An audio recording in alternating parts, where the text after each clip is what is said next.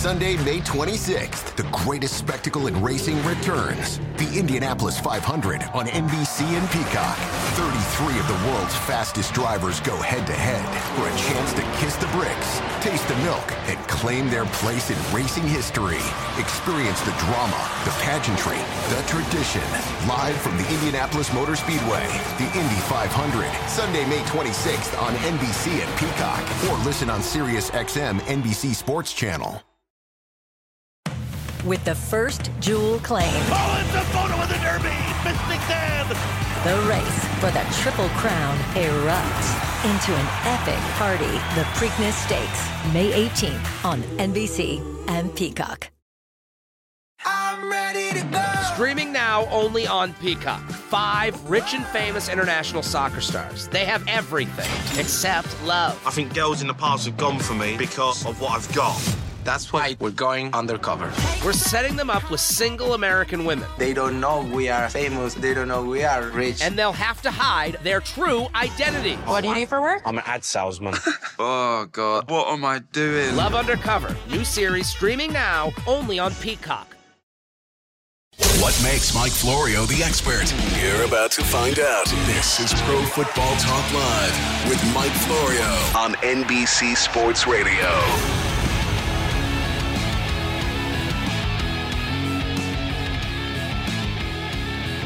Pro Football Talk Live, NBC Sports Radio, NBCSN. Hello to our good friends in the UK and in Ireland, enjoying the program on Sky Sports.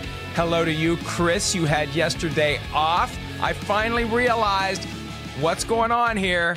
You got five days next week, so you're doing three days this week to keep your average at four. I'm not stupid, or at least not as stupid as you think. yep, you're right. I got a day off because of extra day next week. It was nice. It really was. Felt good. What's wrong with you today? You got a cold? What's going on? You sound different. Thank you for noticing. Yes, yes I do. I, I, am fighting through something that I've somehow acquired, even though I never leave my house. I don't know how I got it. I must have got it from the dog. But uh, my voice has been. It's been a challenge. Notice that the less I talk, the more it kind of comes back. So you get to talk some to help me protect my voice and get through the next couple don't of hours. Don't you worry. And uh, the first thing we need to talk about today, Chris, and, and, this is not a surprise. We expected this. I didn't think anyone was going to offer Eli Manning the kind of contract that would make him leave the Giants and feel that he was going to be the guy wire to wire in 2020. That would take 20 million or more. I didn't think that was coming. He didn't think that was coming. He's not interested in changing teams. No one's out there interested in making him their guy for this year. So he retires. And more specifically, his retirement's announced press conference Friday. Not a surprise and and he's doing it at a good time, right? Right. He's he's tucking it into the end of the dead week between conference championships and Pro Bowl. He's not going to try to to one up Super Bowl week. He's getting it done now. He's getting it out there now, and uh, you know he deserves the celebration he's going to get for a great NFL career that ends after 16 seasons. Yeah, that's right. NFL legend. And, you know, it, it is time for Eli to retire. And I, am glad he is retiring. And I say that, you know, almost, I say that selfishly but only because out of respect, where I just go, man, Eli Manning's a giant. That's what he is. I don't want to really see him in another uniform, just like we've talked about with Tom Brady and whoever else. To me, is synonymous. He's obviously one of the, the great players in the, the history of the franchise and so many special moments. Uh, and of course, some of the like truly, truly you know, up there for the most epic moment ever in Super Bowl 42, uh, defeating the undefeated New England Patriots. He will go down as a legend here in the New York area for sure for some of those playoff moments. And then added onto that, Mike, I mean, I, I don't know how many times you've met Eli, but Eli's a great guy, and it's hard to find somebody that dislikes him, a teammate that's disliked him. He's funny, he's personable. Uh, really respect everything about Eli Manning, the human being and the football player. Yeah, when the lights are on, he's more reserved, but when you get him away from that, he's right. he's very funny. Yep. He's he's sarcastic. He's a huge Seinfeld fan, which scores extra points in my book. And I'll tell you a quick Eli story from my own interactions with him. A couple of years ago at the Super Bowl, one of my nephews was in town for Friday. You know, people come in, go to the game, and um, we had Eli scheduled for an interview, and I I had to go to the room between interviews. I had to do something, whatever it was, but I was back and I was on time. I was on time for the Eli Manning interview, but he was on Tom Coughlin time. he got there five minutes early for the interview, right? So, uh, you know, he, I got there and he was just interacting with my nephew, and my nephew was pretending to interview him, and they were sitting there at the desk, and it was just, it was, it was just a neat moment, and it, you know, it's something that for him, it's just two minutes out of his day. It's something my nephew is never going to forget, and that's the way he was. And the work that he did for kids with cancer, that was kind of his cause, and Yep. probably will still be his cause going forward.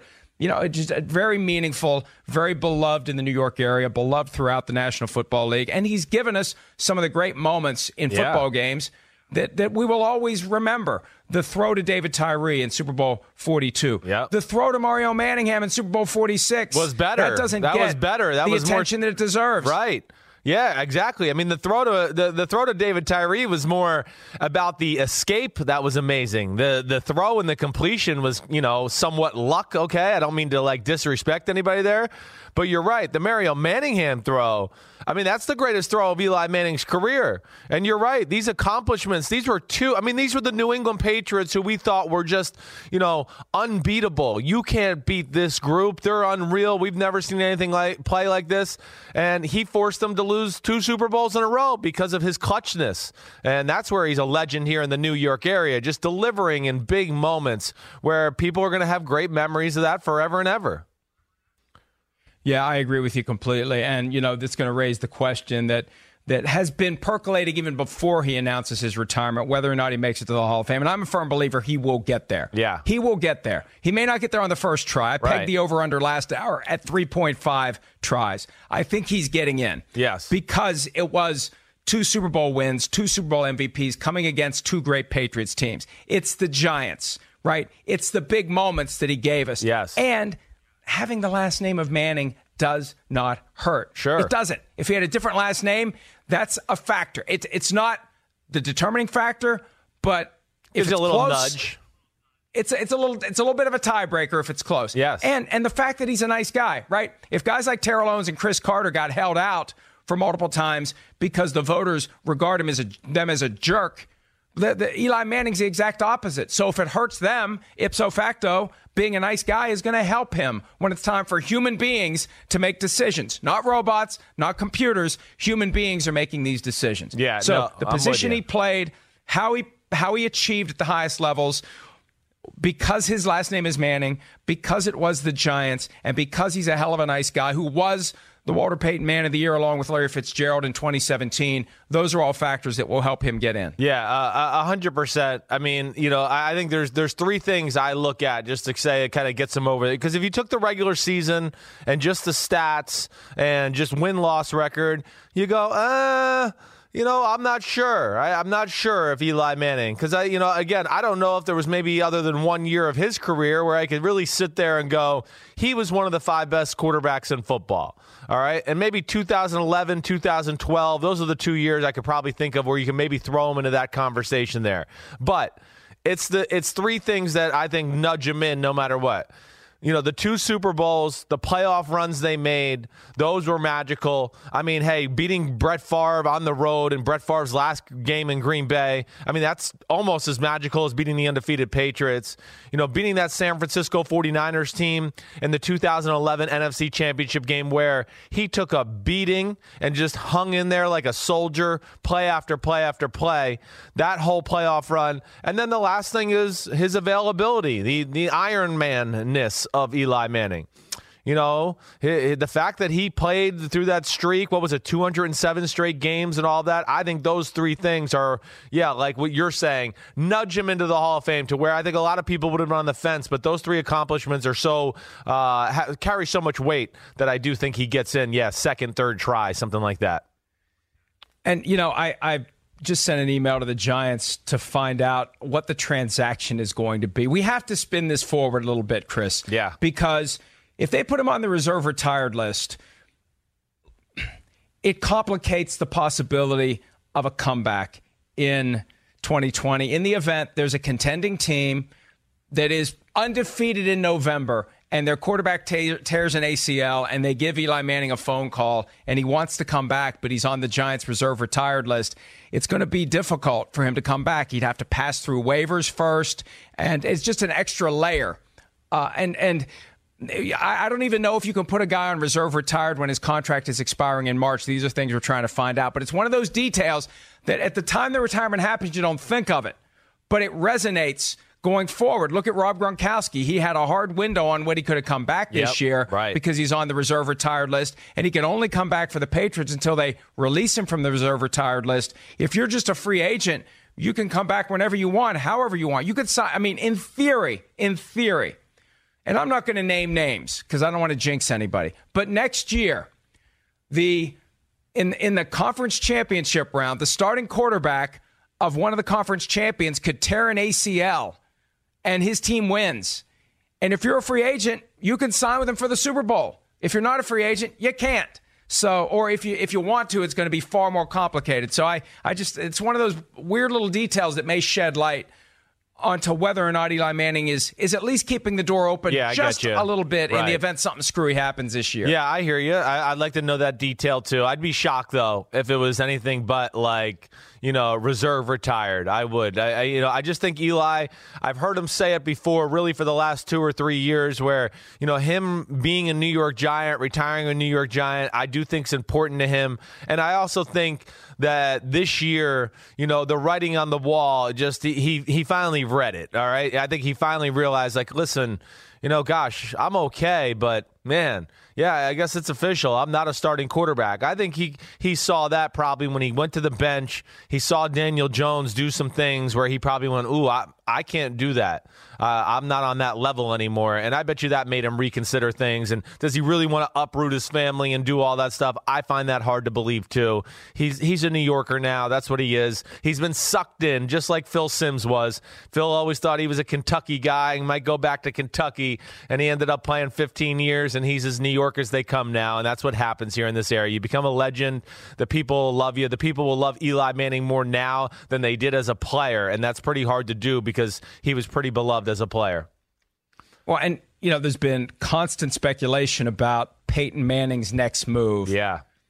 What speculation will there be about Eli? Does he jump into broadcasting? Would he be? I, I think he'd be very intriguing in that role if you get him in the right frame of mind where he's willing to kind of be himself. I mean, we've seen him in different settings Yeah, where commercials, he- he- things. It's He's- disarming. Yeah. how funny he can be. Right. I, yeah, definitely. Uh, I, I, I'm here. I'm with you. You know, whether he can actually do that with a mic in front of him and loosen up and be the guy that we know, you know, behind closed doors or something like that, I don't know. I still think the Manning family, they got too much money. Okay, they got more money than they know what to do with between Peyton and Eli. I mean, if I, if I, if memory serves me correct, they're still the two highest paid players in the history of football, and they're the going to numbers. find. I got the numbers. Okay, but I was gonna say they're just gonna they're gonna find the investors. I think at some point to bu- build to buy a team, and they're gonna run it a la like a John Elway and be that type of guy.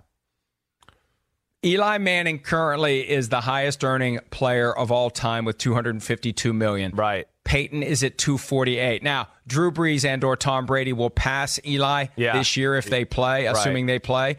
But that's half a billion between Eli and Peyton. Now, that's pre-tax and that doesn't take into account money they've made off the field.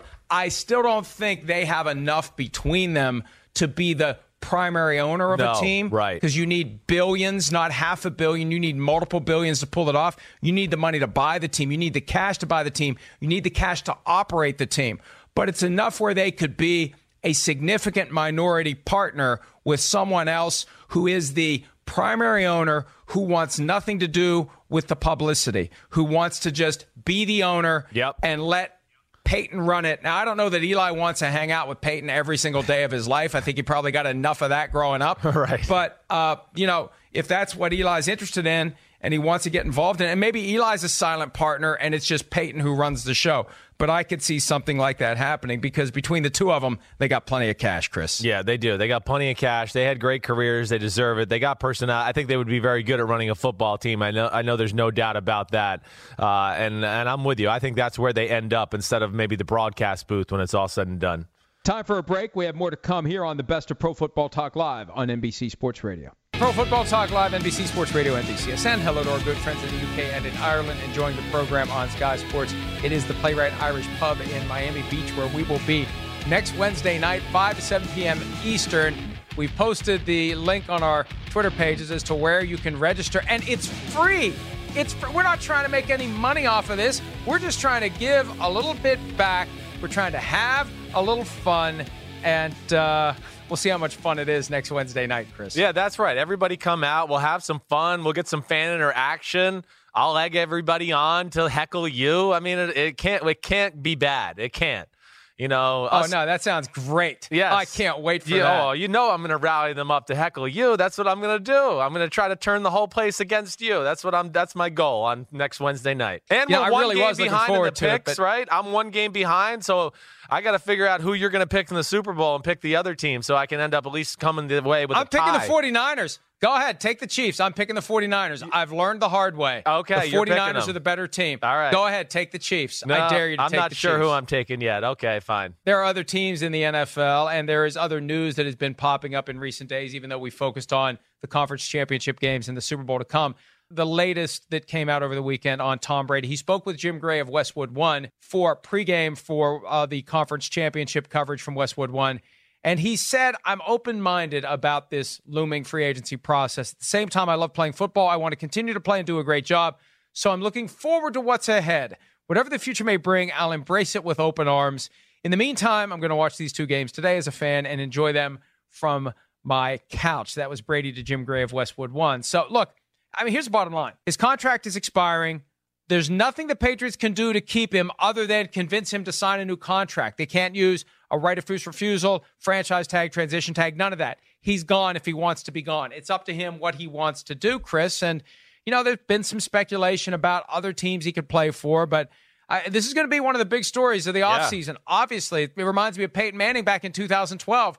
Where will Tom Brady go? The only difference is with Peyton Manning eight years ago, there was never a thought he was going to go back to the Colts because right. the Colts were taking Andrew Luck in the draft. Right. There's still that that possibility of returning to the Patriots. It is keeping this from becoming a bigger deal. Once that door closes on the Patriots, I think that's when this one explodes. Yeah, I, I agreed. Uh, it, there, I mean, there's so many fascinating things here. I, I, think the first thing is, you know, what you learn from these comments and just from the things Brady says is, is he. It seems like he's willing to go. Right, he's willing to leave town if he has to. There's no doubt about that. I think that's the surprise number one to me. Now, when Josh McDaniels didn't get a head coaching job with one of the five vacancies, I thought, ooh, that probably bodes well for us all seeing Tom Brady back in New England one more year. Now, the other thing I think we got to take into into account here is, you know, the money situation too.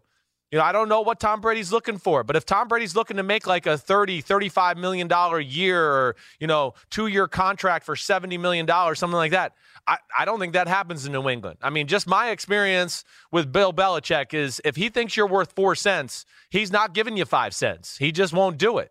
You know, and that's another thing I think where they're not going to bring Brady back unless it's something respectable that they feel like they can build the team around him with at this point in their career. I don't think they're going to go one more year and put themselves deeper into salary cap hell for Brady at 43 years old either. I think Belichick and even he could sell that to Kraft, who we know loves Brady too. So a lot of different interesting angles in this one. And there's been reports that no hometown discount this time around, that he wants something closer in line with market value.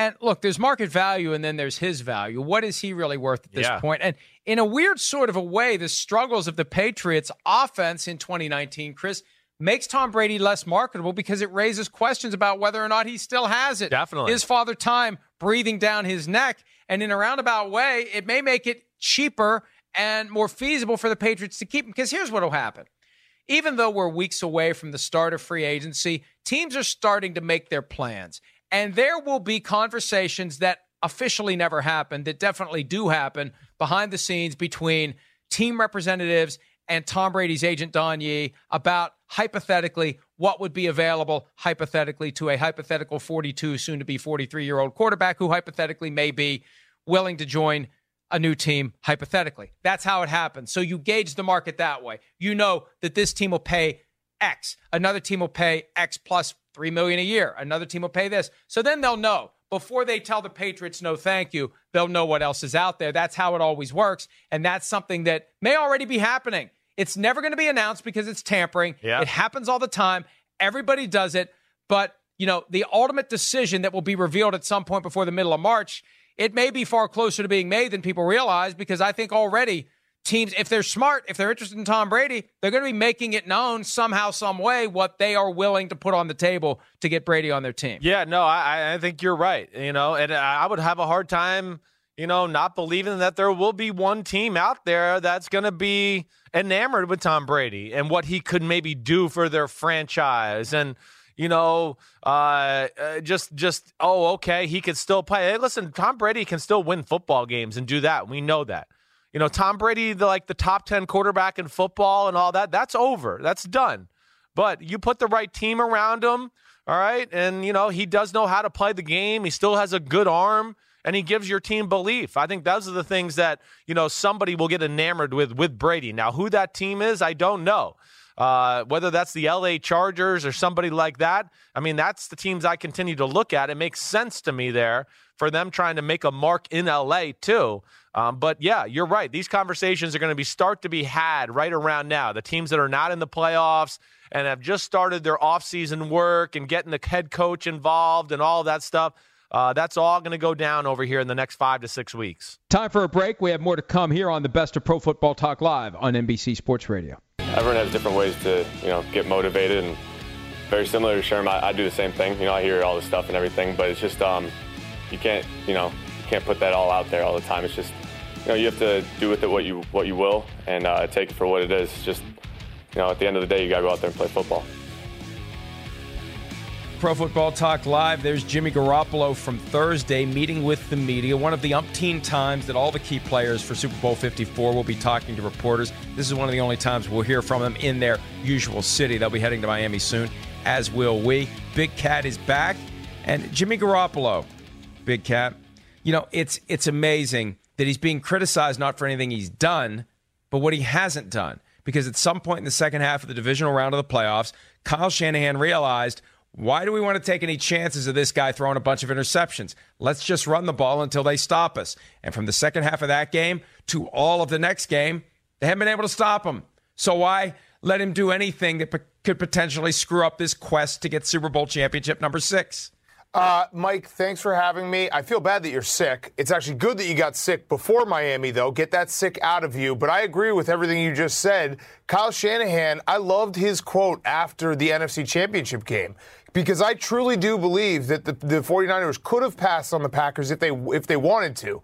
But when you're running for eight yards a carry, why would you ever go off of that? And that's why I love Kyle Shanahan. That's why I think he's one of the best coaches in the NFL. Why he's sitting at the you know eve of a Super Bowl right now because he takes what the defense gives him and he knows that th- you know this coaching thing sometimes guys overthink it sometimes guys get a little too ahead of themselves and they try to be cute Kyle Shanahan knows that if one thing is working, it doesn't matter style points. It doesn't matter if Jimmy Garoppolo threw the ball eight times. You know what matters? Getting to the Super Bowl. So I love that from Kyle Shanahan, and I don't think Jimmy Garoppolo deserves any criticism for that.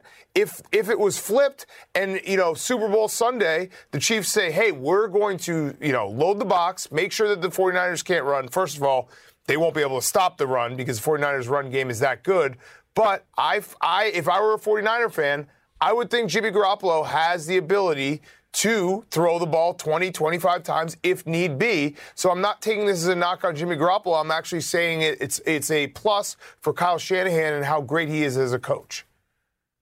You know, he admits that he hears the doubters. Now, he internalizes it more than others would, but he hears them and you want to prove them wrong. And you have to wonder how he reacts if the original game plan that gets distributed to the players calls for run, run, run, run, run if they keep running. And if they keep running effectively like they have for the last six quarters, like, hey, Kyle, I'd like to kind of prove that I'm worth my 27 and a half million per year because that's going to be the next question, Big Cat. If he has a Bob Griese Super Bowl where he throws the ball between seven and 11 times and they win, at some point somebody's going to say, why the hell are they paying him so much money when they don't need to use him?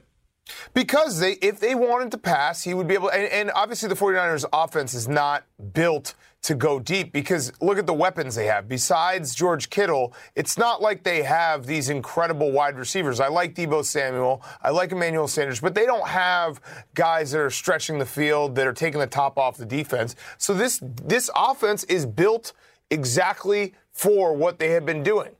It's not a knock on Jimmy Garoppolo. Jimmy Garoppolo, I think, can be that guy. It's just that he doesn't need to be asked to do it if the uh, run offense is as good as it has been all season long. So I, I of course, in the competitor nature, like Jimmy Garoppolo is sitting there saying, I want to throw the ball, I want to win this game, I want to have a big part in winning it. But let me just remind you, Jimmy Garoppolo, you have a lot of money, you're very, very attractive, you can win a Super Bowl. And oh, yeah, guess what? Bill Belichick loves you. And Bill Belichick saw something in you. So I'm going to say that you probably have something as well if Bill Belichick thinks you have something and Kyle Shanahan thinks that you should be a quarterback. So your time will come. Just be patient and win this Super Bowl. But if there's anything to the idea that the way Garoppolo was playing against the Vikings, where he could have had three interceptions that all could have slash should have been caught by Eric Kendricks. He did get one of them. The Vikings weren't able to do anything with it. They got a field goal to make it 14 10 at the half. When they flipped the switch in the second half to 16 straight runs, was Kyle freaked out by this sense, this perception, this possibility that Garoppolo was going to have a hard time? I mean, what made Kyle Shanahan decide to run to set up the run, to set up the run, to set up the run? I mean, how many times do we see at some point play action gets sprinkled in when you've got a defense on its heels. That's what's been surprising to me that they have come. And look, Kyle Shanahan is brilliant enough to not outsmart himself. If I'm doing this and it's working and you can't stop it, why would I stop doing it? That's the brilliance of it. But at some point, it becomes glaring. At some point, you do say, why are we paying this guy so much money? I don't, I do not care. I honestly think that this is like, this is where we're at with the NFL and coaching. That Kyle Shanahan doing something that works repeatedly, which then means that he's not passing the ball. Everyone is sitting there scratching their head, being like, why isn't he passing the ball? What's wrong with Jimmy Garoppolo? I would love to have a coach like this who says, I'm going to just do whatever it takes to win. I don't care about being some genius. I don't care about having the run pass balance. I'm going to win. And if they can't stop the run, I will just keep running it down their throat. It's it's refreshing to be honest with you. So I'm looking at it a completely different way than people saying, "Oh, Jimmy Garoppolo, you know, they don't trust him or he's not up to the challenge." I'm looking at it as Kyle Shanahan is great for what he is doing, and it's refreshing to see a coach just flat out admit, if you can't stop us, this is Vince Lombardi, Mike. This is Vince Lombardi. They're just going to keep running the same play over and over and over until you stop it. And guess what? They probably won't stop it. You said something earlier, Big Cat, that caught my ear. Do you believe the Chiefs will be able to stop the 49ers running game?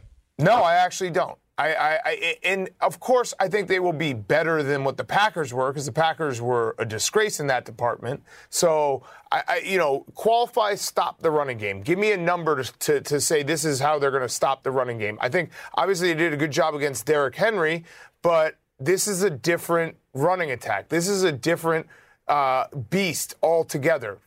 Derrick Henry, unbelievable run. What he did in the playoffs, what he did in December was fantastic.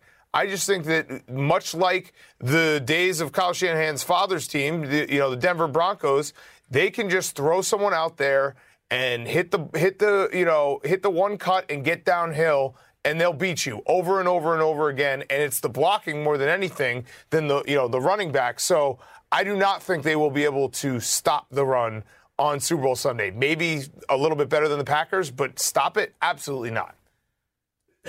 And in that first highlight that we've showed, if you're watching on NBCSN or Sky Sports, it was the third and eight trap play that was called that Raheem Mostert took to the end zone. And for me, Big Cat, when I saw that, right, game over. It's seven nothing, but it's game over because it's not like you're going to come up with some different strategy at halftime that's going to allow you to stop what you just physically can't stop. And one of the things I've been talking about this week, the fact that the 49ers have collected a bunch of guys who are badass, roughneck, we don't need to practice blocking, hitting, and tackling because they don't practice it like they used to. The 2011 CBA reduced dramatically the amount of time that these guys can go out and get that callus on their bodies, as Jim Harbaugh calls it. Sharpen the saw. Have yourself ready for contact on Sunday because you're getting contact more frequently. These are guys who can flip the switch at any time, and they will go out there and they will out hit, out work, out muscle. And I think there's going to be a premium placed, you know, where, where there's always a reaction to when a great team comes out and dominates the NFL. What do you do to stop him? What do you do over the next seven months? How do you slow down Patrick Mahomes? That was last year's project. This year, it's going to be equal parts. What do you do about Lamar Jackson? And what do you do about this 49ers run game? Well, you know what you do? You go out and you find some guys who can tackle without practicing tackling because they don't, who can hit without practicing hitting because they don't. And until someone comes up with a defense like that, I don't think you're going to be able to stop the 49ers running game. Yeah, I agree with you. And, and one other thing, the uh, if you if you look at the advanced stats, the Chiefs were one of the worst teams this year on defending the run to the edges, and that's what the 49ers do very, very well. They obviously were good against Derrick Henry. Derrick Henry cut the ball back a lot, and and that kind of was you know the day for for the Titans. And, and situational football obviously matters, where that uh, drive that the Titans have to you know with two and a half minutes left in the first half, they go three and out the game kind of flips. It's harder to run the ball when you're down against a team like the Chiefs against Patrick Mahomes. I just think the 49ers, the way that they're set up, they're they're going to be able to run on anyone. Now, I'm sure we'll get to this and talk about it all next week. That's not saying that Patrick Mahomes won't be able to throw on the 49ers. So this might be a game because of that way. But in terms of the matchup where the, the Chiefs defense matching up against the 49ers running attack, I, I do not. I'm hard pressed to see the Chiefs being able to hold them to under 100 yards like they did with Derrick Henry. Big difference too that I see between Derrick Henry and the running game that the 49ers have. Derrick Henry needs two or three steps to get up to full speed. The 49ers don't. They go. The acceleration and the burst are immediate. So you don't have the luxury of a couple of steps to get to the guy and try to hit him before he busts through the hole and he's gone you got to get there faster or he's going to bust through the hole and he's going to be gone. And we see that very exotic blocking that, that Chris Simms breaks down all the time, and he does it extremely well. That shows how the fullback and the tight end, Kyle Juszczyk and Greg Kittle, I mean George Kittle, get involved and and uh, create those holes that get blown wide open, and the guy's gone before you can do anything about it. He's just gone. Yeah, it's it's fantastic to watch, and and that was actually a funny thing. You know, on Sunday, everyone's saying, "Where's George Kittle?" He only had, I think, one catch. Well, if you watch the game and you're not watching the ball, George Kittle's all over the field. He's he's a blocking maniac, and he's the type of guy that you love to have on offense because he doesn't care if he gets the ball. He probably, if you asked him, he probably enjoys blocking just as much as he enjoys pass catching. So having those type of guys, the dudes that can basically make this whole machine run, is why the 49ers are in the Super Bowl and why their their rushing offense is special.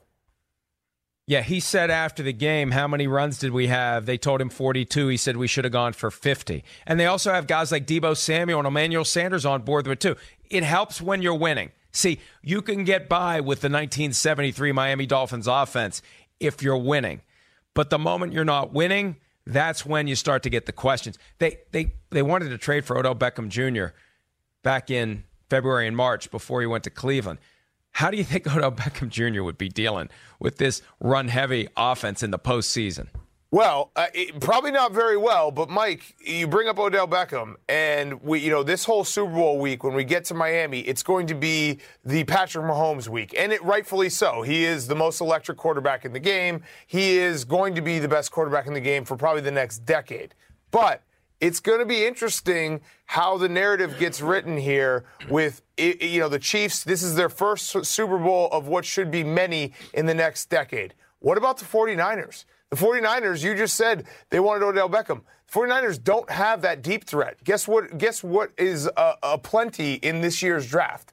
Wide receivers. There are so many good wide receivers in this year's NFL draft. Can you imagine the 49ers adding a special deep threat to this roster? Are we saying to ourselves, the, the Chiefs are going to be back here every single year and not realizing maybe it's the 49ers that are starting something special? Maybe it's the 49ers that are going to be back here every year. And this is the start of something that in, in five, six years we look back on and say, wow, Kyle Shanahan, you know, Jimmy Garoppolo, George Kittle, this whole Niners thing, it's been working and they've been to three, four Super Bowls.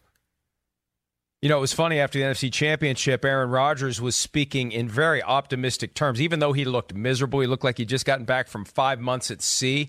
He said the window is open for us and we're going to be on the right side of one of these soon. Then a couple of days later, Coach Matt LaFleur basically was like, how in the hell are we going to beat the 49ers? I mean, who's getting past the 49ers the way this team is currently constructed, the way they can run the ball, the way they play defense, the way they're coached week in and week out? It's going to be a big challenge for the Packers or any other team in the NFC, including your Chicago Bears. I, I wore this today so you would be nice to me. You haven't you haven't given me a hard time about it yet. I don't know what you're talking about, Mike. This is when this is when you like do the two for flinching, and I'm just not going to tell you when I'm going to give you the, the shot in the arm. So I have no idea what you're talking about. I don't know if you were trending yesterday. I don't know if you said anything controversial. We'll just have to find out if I get a joke in somewhere along the way. Time for a break. We have more to come here on the Best of Pro Football Talk Live on NBC Sports Radio. Every position, uh, it almost looks like they got their their roster from the Olympic uh, relay team and threw them all on the football field. Not to say that they can't run routes and catch either, because they can do that. So they're they're a special group, and, and you can see why they're there. Robert Saleh, the 49ers defensive coordinator, talking about the Chiefs receivers. And, you know, the problem is 49ers defense is very well constructed to cover you for a short period of time. The longer you have to run around, the harder it's going to be for that secondary to keep track of Tyreek Hill, Travis Kelce, Sammy Watkins, Mecole Hardman. Throw Demarcus Robinson into there as well. Patrick Mahomes has that ability to extend the play. That's why the 49ers rely on the front four to get to the guy and force him to throw before they have a chance to run around and get open. And these guys, we've seen it time and again. They know how to run around and get open. And Patrick Mahomes knows how to buy time with his feet and find that guy who is wide open and get him the football. Yeah, it's the combo of Patrick Mahomes being able to slide in the pocket and the Chiefs really too somehow they have found a way to get every fast guy in his in football on one roster because it feels like every time you watch them there's a new guy running down the field and, and no one can keep up with him. And, and oh, yeah, you forgot Travis Kelce underneath all of that. So I, it's going to be very interesting what happens. And, and more than anything, Mike, the interesting matchup is whoever Richard Sherman's guarding because the 49ers have been great this year for a lot of reasons, but one of the biggest reasons is Richard Sherman has been great, and he's great in coverage, and you basically can say he's got his guy and he's not going to get beat. The one type of receiver that Richard Sherman does struggle with historically is basically every receiver on the Chiefs, and Tyreek Hill, most importantly, is a almost like a caricature of every receiver that Richard Sherman struggles with. He's fast. He, he won't get, you know, he can get around Richard Sherman. He's not going to let Richard Sherman body him. Once he's by him, he's gone. Richard Sherman historically has always done well with bigger receivers who try to use their body because he's a big guy himself. So having Tyreek Hill, having Mecole Hardman, having Sammy Watkins, having some of these guys that are going to give him problems is going to be a problem for the 49ers as a whole because they have been able to all year long count on Richard Sherman being that guy where he can basically eliminate their number one weapon without any issues. And having that maybe be iffy, it changes the entire dam- dynamic of what the 49ers are doing on defense. I just want the record to be clear that these are all comments that came, came from Dan Big Cat Katz, not me, lest I yep. be dubbed a hater for calling into question the skills and abilities of Richard Sherman, who has been great this year. And he takes fuel and motivation from any actual or perceived slight. He had Darrelle Revis calling him out for not being a true man to man corner. He's a zone guy.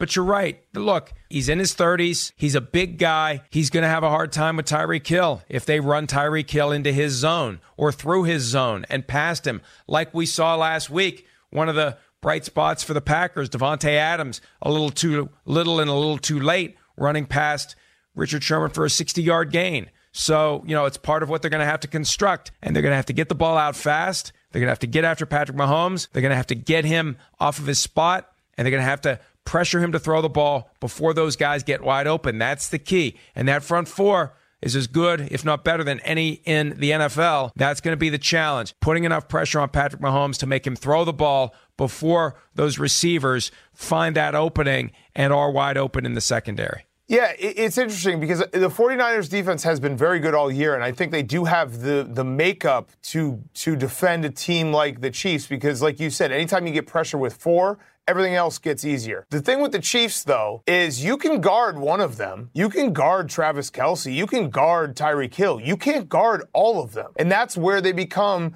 a nightmare matchup. Time for a break. We have more to come here on the best of Pro Football Talk Live on NBC Sports Radio.